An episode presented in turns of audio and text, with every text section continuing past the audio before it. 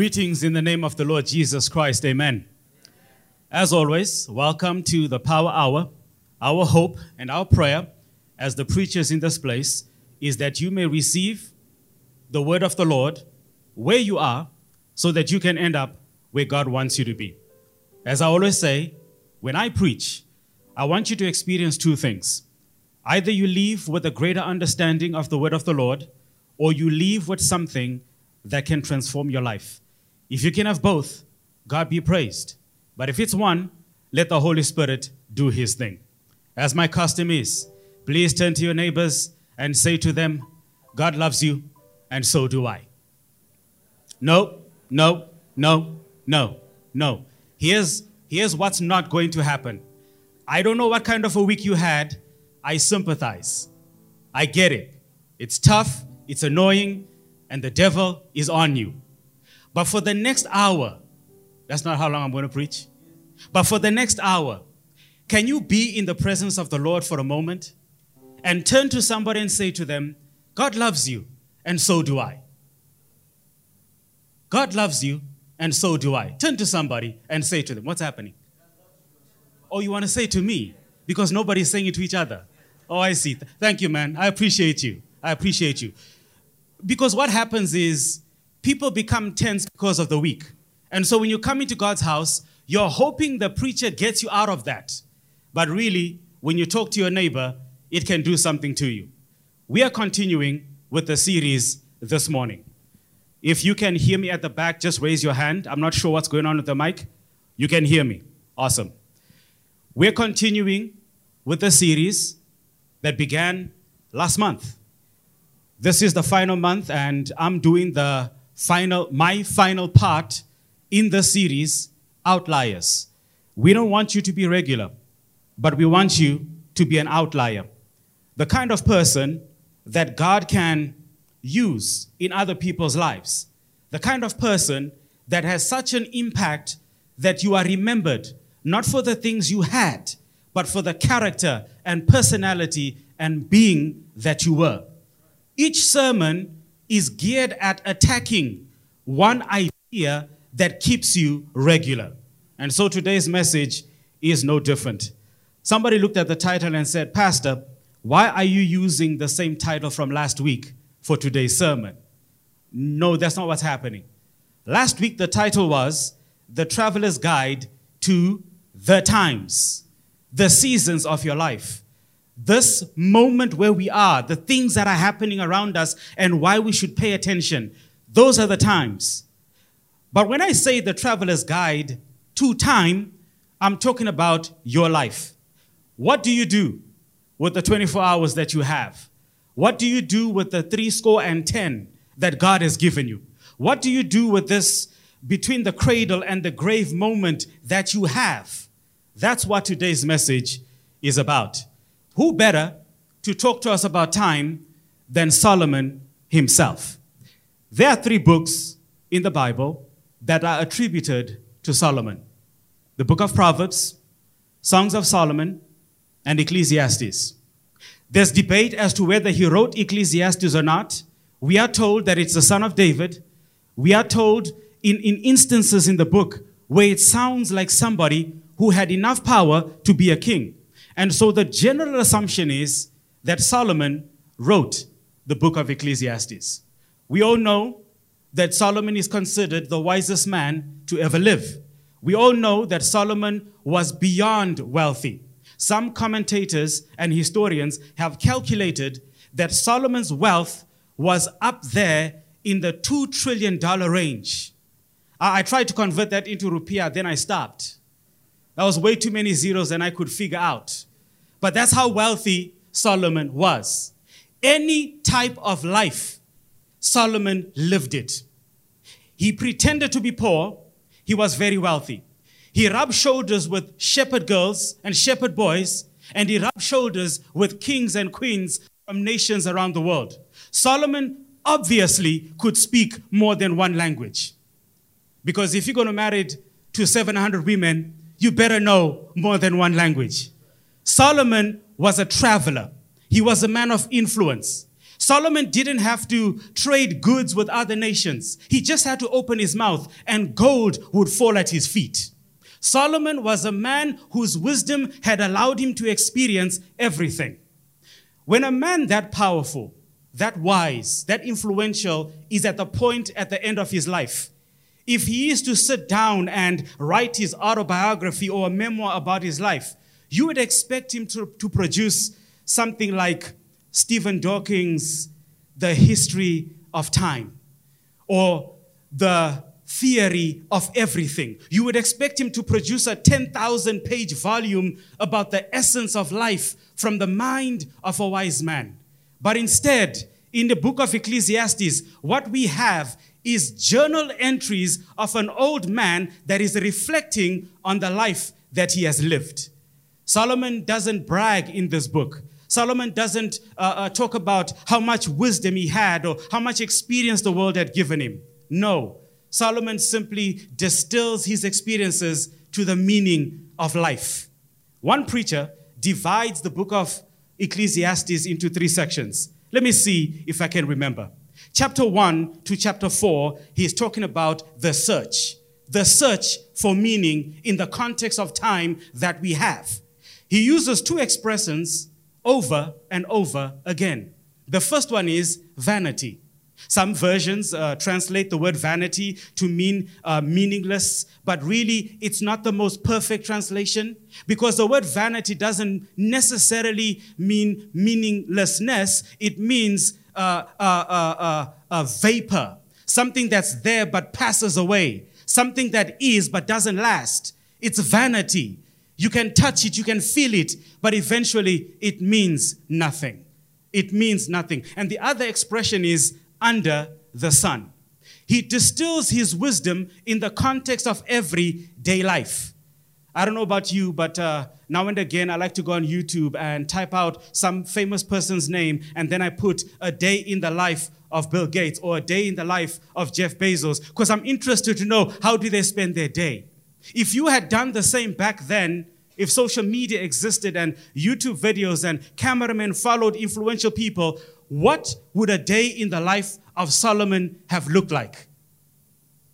First section, the search and the meaning of life. Second section, verses uh, chapter 5 to chapter 10, Solomon talks about sayings. He is using uh, short sentences, short statements to describe the essence of life without God. And he spends his time saying these magnificent things. And then to end the book, we have what I call, or what the preacher calls, the solution. What is the solution to the meaning of life? What is the solution to the meaninglessness, as it were, of our existence? Our sermon today is going to be focused on the third section. I want to focus on the solution. If you're with me so far, let me hear you say yes. Solomon, in his book, covers four ideas that all of us face when we wake up in the morning. Number one, he focuses on the monotony of life that the sun comes up, the moon comes out, the sun goes down. He focuses on the fact that you wake up, you dress up, you go to work, you go to school, you come home, you go to bed, you wake up the next day, and you repeat the process. Every day, same routine, the monotony is so real that I even included a statistic that bothered me. That every day, at least 385,000 people are born. But every day, 1,006, uh, 165,000 people die. People are born and people die. Every day, same thing all the time. Along the way, you may get married, you may have children, you may get a prize for winning something, you get a, a, promotion, a good job, some money, a house, a car, but all of that is meaningless because at the end of the day, it's the same routine, the same thing you're chasing after, the monotony of life. Solomon also talks about the emptiness of life that there's a big hole in the human heart that money cannot fill, that uh, houses cannot fill, that position and power cannot fill. They may make you happy for a season. Oh, yeah, somebody said money doesn't buy happiness, but it comes real close. It will get you things that other people can't get. Somebody said to me, Oh, uh, Bill Gates has 24 hours and so do you. But let's be honest, Bill Gates' 24 hours are not like mine. They're not the same. But there's an emptiness of life that we cannot deny. Solomon goes even further to describe the morbidity uh, of life. He talks about uncertainty that you can plan and plan and put to paper and put on your phone, put reminders and give yourself a 10 year goal for your business or your life, and then a pandemic hits. You can plan to have three or four children, then cancer hits. You can plan all these things, but all of a sudden, poof, it's gone. You lost the job, you lost the child, you lost the partner, you lost the business, you lost everything, and you're thinking to yourself, why do I exist? And just when you think it's bad, he throws in a zinger the certainty of death. After all of that, the moment you're born, you're dying, you're living, you're living, you're getting old. All of a sudden, everything that was north is now going south, and eventually you're in the box and in the grave. Can you imagine if Solomon had stopped the book right there? With the expressions that you have on your faces right now and just left it hanging. But I praise the Lord that Solomon didn't stop there. Yes, we do. Some of you are nodding your heads because you're thinking, Pastor, that's exactly how my life feels. I feel like it's a, it's a cycle of, of the same thing over and over again. I'm in church, I'm at the office, I'm with the kids, I'm in zombie mode at dinner, I'm celebrating birthdays, but I'm not really celebrating life. I'm getting a promotion at the job, but my life is not improving. I'm getting all these things, but something's missing. A day in the life of Solomon looks like this. When you read the middle section of his book, Solomon says, I decided I wanted to go all out with my life. I'm rich. I'm smart enough. I got power. Let me do it. And so a day in the life would look like this. Solomon wakes up in the morning and decides, what do I want to study today? I want to study astronomy. So I'm going to do that. Solomon studied everything under the sun and he realized that knowledge can't do it. Then in the same book, it says he decided, okay, I'm going to go to the most expensive vineyards and drink the most expensive wine. He drinks and he says, uh, uh, My foolishness increased while my wisdom decreased. He was getting high, but that wasn't doing it. And so he put the bottle down. And then he looked at all the sisters around the world and he said, okay, let me go through all the women I can. And he did that and it wasn't enough. He said, let me get all the money, all the diamonds, all the gold. It all came, but it felt like nothing. Something was still missing in his life. He looked at his life and he looked at the poor man and he realized, huh, one day we're both going to die. What should I do with my life? C.S. Lewis has something remarkable to say that I believe summarizes that whole experience I just read. Somebody else looks at those things and thinks that's negative. But no, it's not. Uh, C.S. Lewis says if you find, if we find ourselves with a desire that nothing this world can satisfy, the most probable explanation is that we are not made for this world, we are made for another world. Do you understand that God didn't want you to be comfortable down here? If God wanted us to be comfortable, He could have made it easy to access diamonds in the ground. God could have made it so that each and every person wins the lottery. God could have made it possible that everybody marries the girl of their dreams or the man of their dreams and has the job of their dreams and you have everything. But here's the problem. If you have everything in the context of a dying world, it adds up to nothing because death is still coming. If you're with me, just, just say yes. I, I love your silence. I love your, your, your blank stares because I'm trying to describe the way you see your life right now. But C.S. Lewis is reminding us that the reason you feel like that is simple.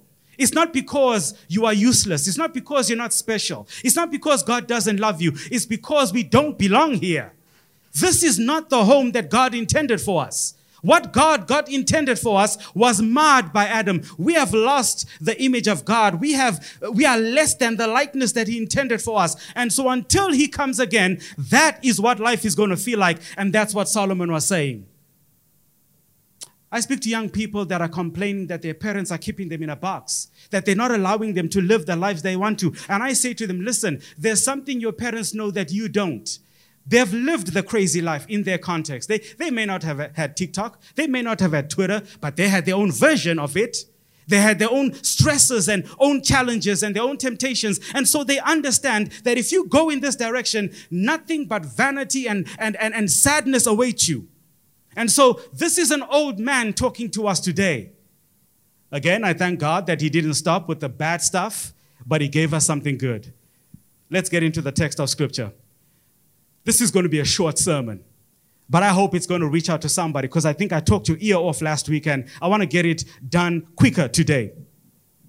Get your Bibles out. Ecclesiastes chapter 11.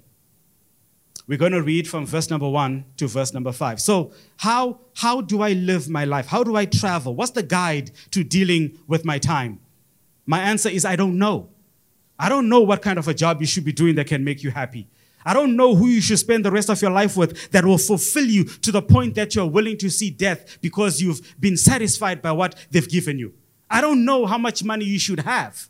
I don't know what hobbies you should pick up to be happy with your life. But what I do know is what I'm about to read is your best response uh, to what life throws at you. Ecclesiastes chapter 11, verses 1 to verse number 5. This is what an old preacher says.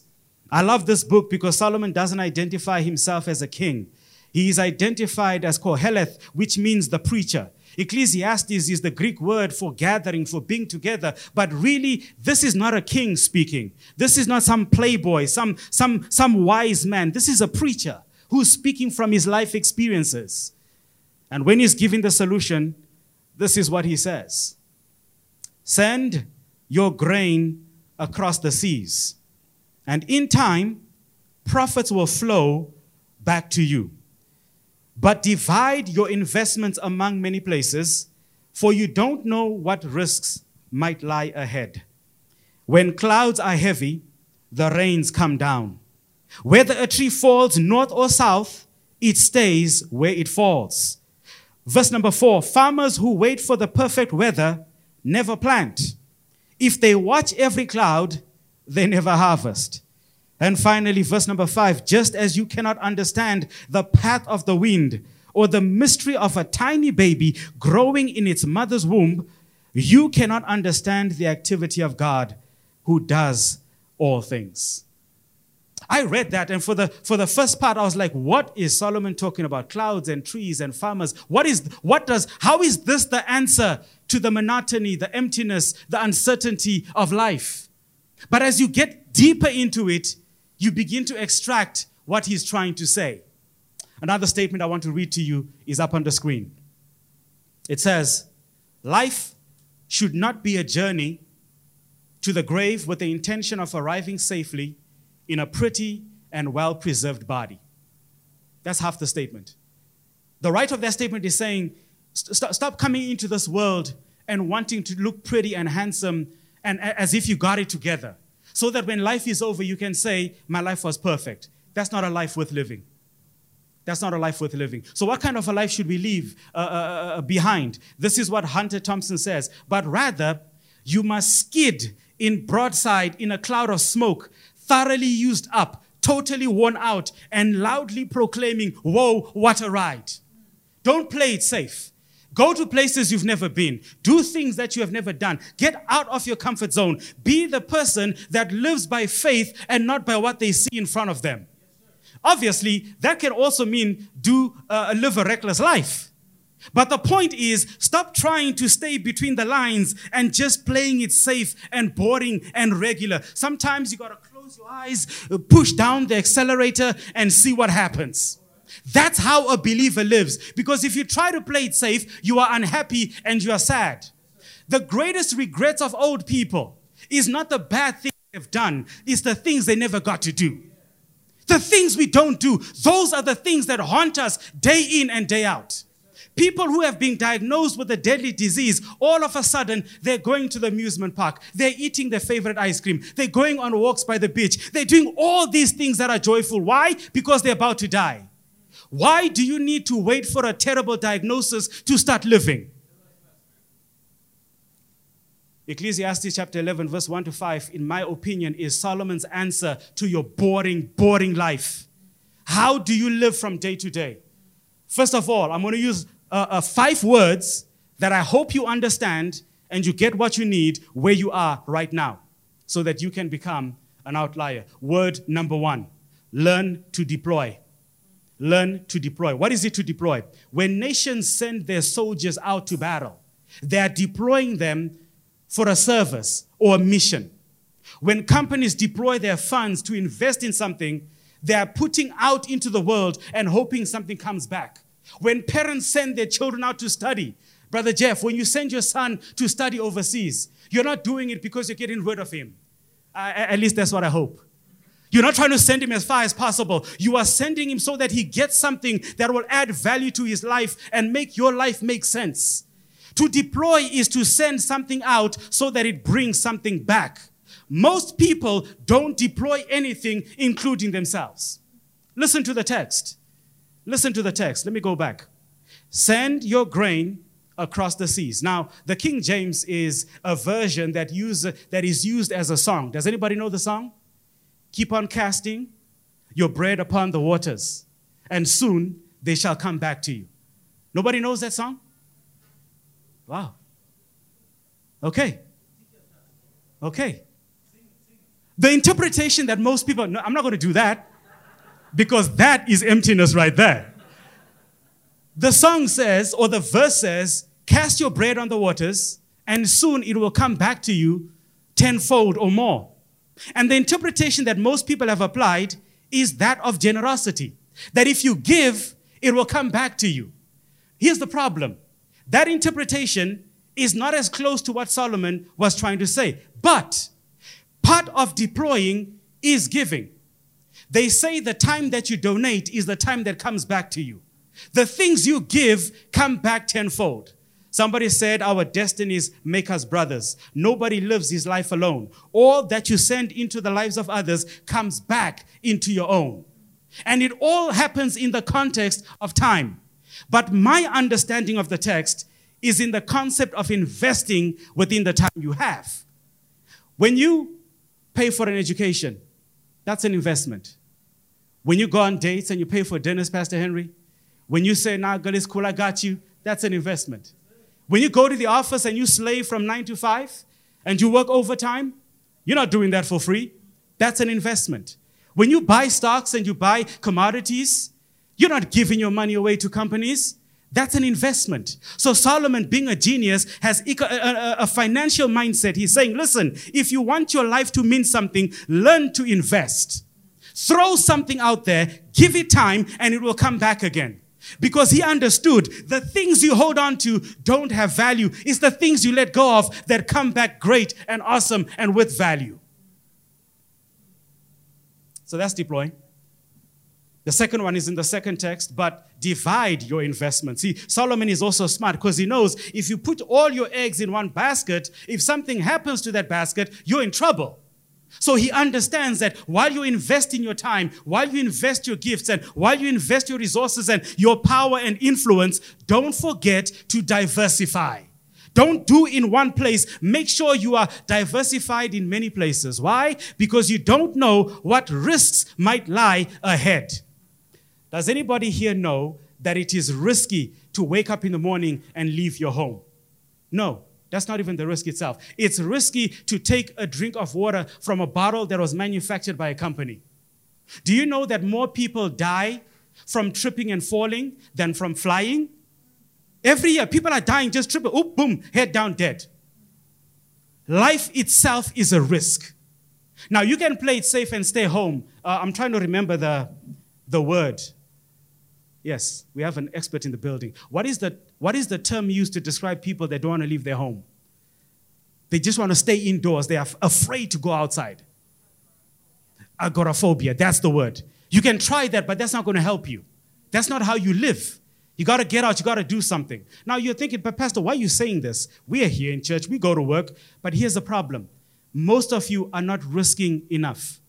You're not risking enough. You're playing it safe, and that's why you feel like your life hasn't got any meaning. People who give are happier than people who hold. People who say, you know what? God has given me a lot. I want to pour in other people's lives. Those are the people that live with meaning. So Solomon is saying, listen, invest in a lot of things. But please, please understand there's a difference between sending your grain and throwing it away. Those are not the same thing. A lot of you are taking unnecessary risk, not calculated risk. Pastor, you said I should risk, so I'm just going to blindly go out there and just make any decision about my life. I'm going to invite everybody. I'm going to invite anyone Tom, Dick, and Harry, Susan, Sally, and Samantha. All of them. Just come into my life. Let's see what happens. That is not investing, that is throwing away what God has given you. Amen, somebody. So diversify. Diversify. All of life is risky. The question is, what risks are you willing to take? Everything is a risk. When you leave one job to go to another, you don't know if that company is still going to be open. When you leave school, there's no guarantee that there's a job waiting for you out there. When you throw your money into the, the economy, don't expect it to come back. It doesn't work like that. But here's the thing if you don't do it, you are guaranteed to not get anything back. So you diversify, you invest in different areas of your life. For the sake of a young person in the room, what are you talking about exactly, Pastor? Let me help you. If you're going to diversify, these are the three areas that all of us should invest in or diversify in. Number one, people. Stop hanging out with the same type of people day in and day out. If you're broke and they're broke, maybe it's time to be somebody who's not broke so they can help you save money. If they are bad at relationships and they're advising you, We're going to talk about relationships in January, so I'm going to leave that one alone. If you are hanging out with people that don't enhance your career, if you're hanging out with crabs, crabs in a barrel, the kind of people that pull you back in when you're trying to get out, you're not diversified enough.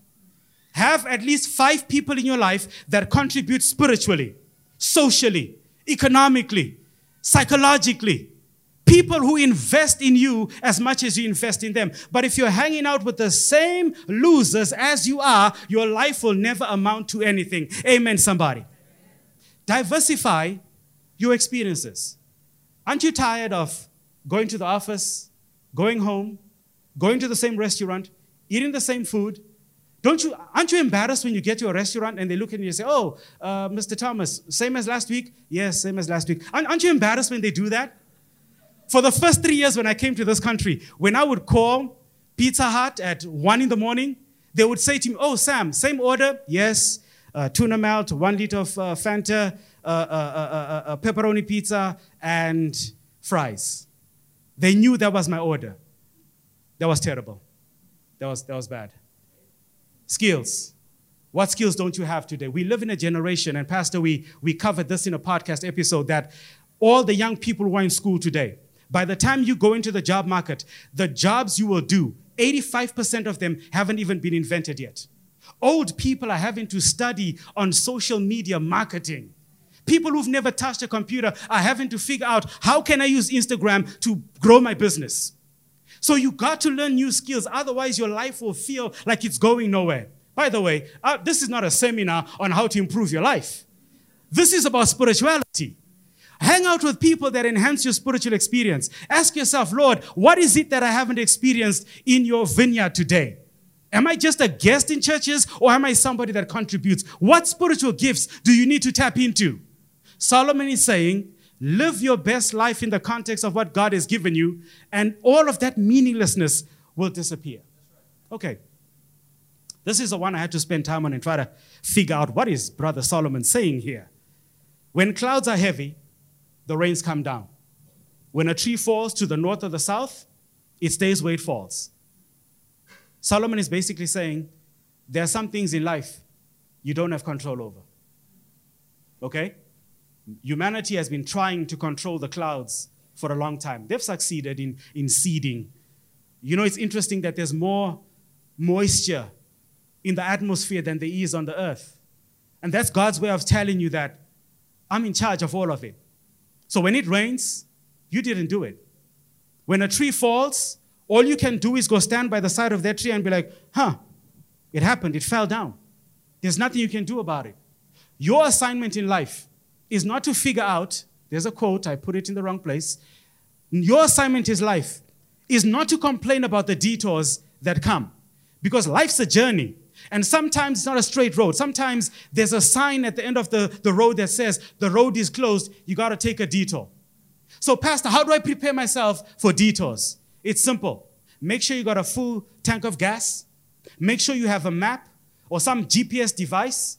Make sure you have a spare tire and just wait to see what life comes at you. But if you go through life empty, with no hope, no faith, no people to support you, no life goals, no skills, what do you think life is going to do, do to you when things go bad? A lot of people were tested during the pandemic because they were so used to skating by with mediocrity, just going with the little bit of skills they had until the company said, We are firing 55% of the workforce, the non essentials. And all of a sudden, people started working harder. It's too late. Somebody else was more prepared than you were because the tree fell. Nobody could do anything about it, but it happened. Listen, don't focus on the trees that fall, focus on the trees you can cut down. I'm sorry, uh, to the millennials, that sounds really bad because you all want us to plant trees and not cut them down. So let me change that. Don't focus on the trees that have fallen down. Focus on the trees you can plant. Amen, somebody. Stop focusing on things that have fallen apart in your life. Focus on the things that you can raise up. There's nothing you can do about it. Spilt milk is in the sand, it's over, it's done. Let it go. If you spend your time trying to figure out uh, how fast was the wind when it hit this tree, was it lightning? Was it a storm? Was I at home? Was I eating a sandwich or was I eating rice when it happened? It doesn't matter. It's down. Focus on the things you can control. Focus on the things you can control. Focus on the things you can control. Because that is what matters at the end of the day. Amen, somebody. Farmers who wait for perfect weather never plant. If they watch every cloud, they never harvest. Do you know what the problem is with being a cloud watcher? you develop cloudy judgment. You know why? Your inability to decide anything. Your life is spent scrutinizing everything. She's too short. She's too sure. She talks too much. She doesn't talk enough. She's smart. She's dumb. She's a wrong religion. She's too much of a religious person. She's too rich. She's too poor. She's too this. She's too that. She's too dark. She's too skinny. She's too light. She's everything. Pastor, he, he's got a good voice, but there's something about him. I, I can't really tell what it is, but I don't think he's the right person. What's wrong with him? I, I don't know. It's just my intuition is telling me he's not the right person. Pastor, I prayed for the job, I got it, but my boss, the, the way he gives me advice, it's, it's not the way I want to hear advice. I want to be encouraged before I'm corrected. We go through life looking at the clouds, but we forget at some point you're going to have to plan something. You're going to have to do something. Because what happens is one day the options will be gone. So, yes, Solomon messed up when he lived crazy, but at least he lived crazy. You are living lazy. You are not an outlier, you are just a liar. Jesus, I believe in you. Do you? Just as you cannot understand the path of the wind or the mystery of a tiny baby growing in its mother's womb, nobody can control that. You, you can't even begin to fathom where the wind begins and where it ends. We can study geography and the shape of the earth and, and, the, and the moving of the seasons and the tilting of it. We can do that, but we don't understand it. We can talk about the birth of a child. We can talk about the trimesters that a woman goes through. We can describe the, the transition from the, the birth pains to the birth of the child. We can uh, take over the birth process through C section. But at the end of the day, we cannot explain how a cell becomes a baby, becomes a life. You can't do that. So, how is it that you're trying to figure out everything else? The text says, You cannot understand the activity of God. Here's the positive God is always doing something, even if you don't understand. Sometimes you think your prayers are, are, are, are, influencing God to do something, but you don't realize He has already started. You think nothing's happening because you can't see the progress. Some of us, our prayer lives are like going to the gym or watching a tree grow. After week number one, we're standing in front of the mirror. We're trying to see if there's anything different. You jump on the scale on week one, you're 95 kgs. You jump on the scale after a month, you're 96. You're like, what happened? That's how life is. You can't track it day by day, but if you're patient and you're waiting upon the Lord, you'll begin to notice some changes. He wasn't good to you in the first year of marriage, but all of a sudden, not only is he opening doors, he's washing the dishes and he's waiting for you in the morning with a rose in his mouth. Fellas, don't do that. They'll expect that every day. But he's a better man now. Just give him time. Give her time. Parents, give your children time. Waywardness is the, is the name of the game. Solomon says, Young people, go sow your wild oats, do everything crazy under the sun, but remember your Creator in the days of your youth. So, parents, be patient on your children. You may not understand where it's coming from, but Pastor, I took them to church every day. I took them to the most expensive schools. Don't worry. Train up a child in the way they should go, and one day they'll come back again. Amen, somebody. Too many parents are sad and don't eat, and their weight and their health is terrible because they're worried about their children. Put your children in God's hands, then walk away. In fact, the moment they turn 18 or 19, tell yourself, I no longer have a child. What I have is an adult that needs to leave home. You've done your part. We don't know what God is doing. Half the time, God doesn't explain himself. In fact, God doesn't come when you want him to, but he's always on time. God doesn't give you what you want, but he gives you what you need. He may not be tall, dark, and handsome, but he's okay just for you. Only the guy said amen. Uh, I'm praying for you, my brother. She'll, she'll get it. She'll get it. And finally, devotion. Devotion. One of the most powerful statements I ever read regarding devotion is by Elizabeth Gilbert. She's an amazing author. If you can find the books, get them. Her, her perspective on the God relationship with man is beautiful. But anyway, she says devotion is diligent diligence without assurance. See, a lot of us, we want to devote to the Lord when things are working out. We're happy in the house of God when our prayers have been answered. But that's not devotion. Devotion is when things are upside down, but you're still willing to come before God. Lord, I don't understand what you're doing. I don't understand what I'm going through. I don't even know if I deserve to be going through this, but you are God, and that's all that matters. That's devotion. Solomon is saying sometimes it will be raining, sometimes it will be sunny. Sometimes you're up on the mountaintop, sometimes you're in the valley. Sometimes there's life, there's death. Sometimes there's music, sometimes there's silence. Sometimes there's joy, sometimes there's sadness. It don't matter. Be consistent in your devotion to God. And with that, life will begin to make sense. Life is not about what happens to you, it's what you do with it. And so Solomon is saying, Your ignorance is a powerful tool in your worship of God. I know it sounds good to say it, it's another thing to go through it. But Solomon says, What other option do you have? One more statement, and I'm done. If you look at the world, you'll be very distressed. Ever scroll the news? I get BBC updates every morning.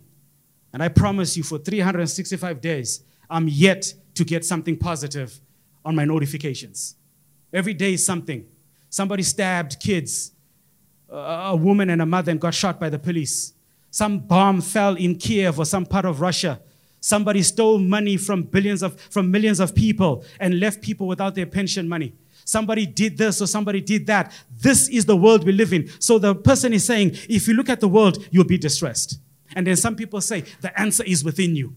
The power lies within you. But here's the problem if you look within, you get depressed. Because when you look inside, all you hear is an echo of your former self. All you hear are your failures. All you hear are your disappointments. All you can think of are the people that hurt you over and over and over again. So don't look within because you're going to get depressed. And he says, what you should do, don't look around, don't look within, look up to God. I know. I know it sounds cliche. I get it. But here's the thing belief is a powerful force in getting you out of the state of thinking, I am either the answer or I am the problem. When you look at God, you can be at rest. Look at some of the prayers that some of the most powerful people in the Bible offered. Look at David's prayer. David surrendered, Lord, please don't let your spirit leave me. Jehoshaphat prayed, Lord, our eyes are upon you. Nehemiah prayed, Lord, this is your project. You see to it. These men and women had an ability to surrender their lives to God. They were kings, they were cupbearers, they were shepherds, they were prophets, they were husbands, they were wives, they were teachers, they were students, they were everything you are. But the difference is they understood the answer is not on me. It's not on me. I see the posts that you people uh, post online about your internal processing.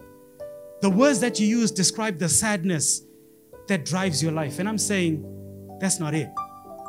That's not it.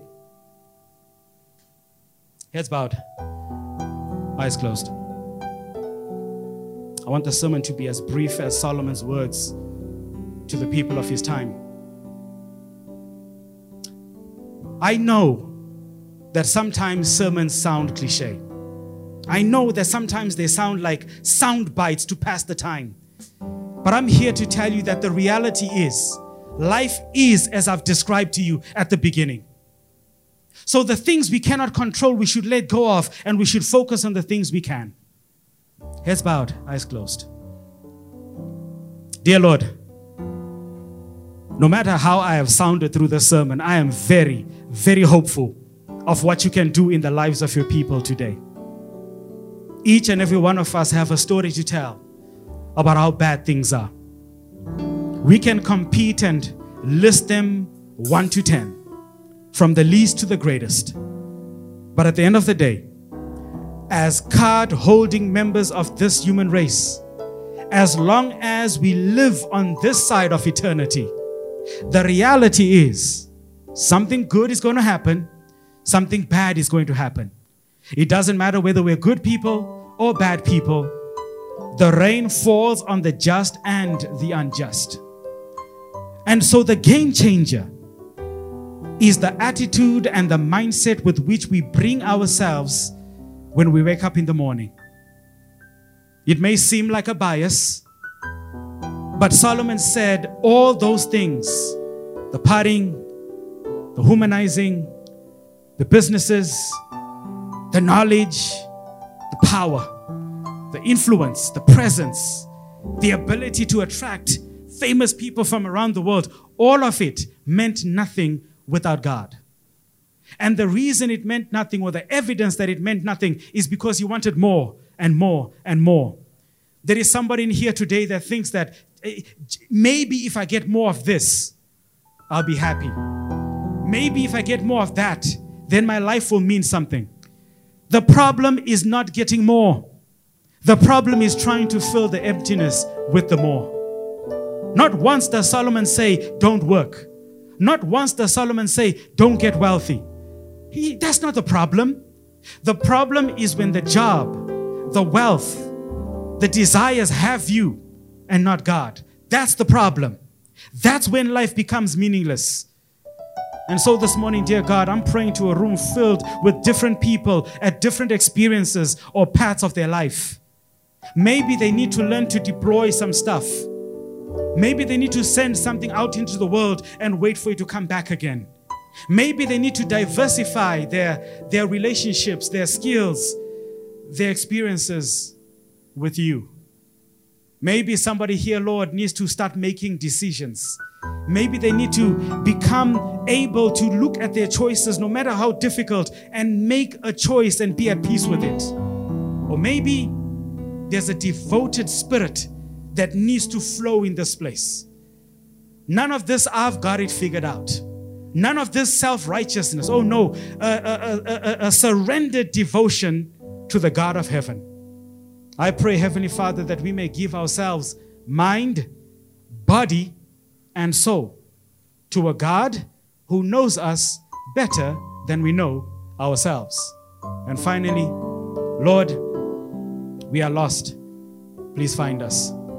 We are blind. Give us sight. We are weak.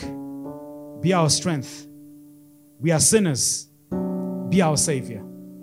If this is your prayer today, let me hear you say amen and amen.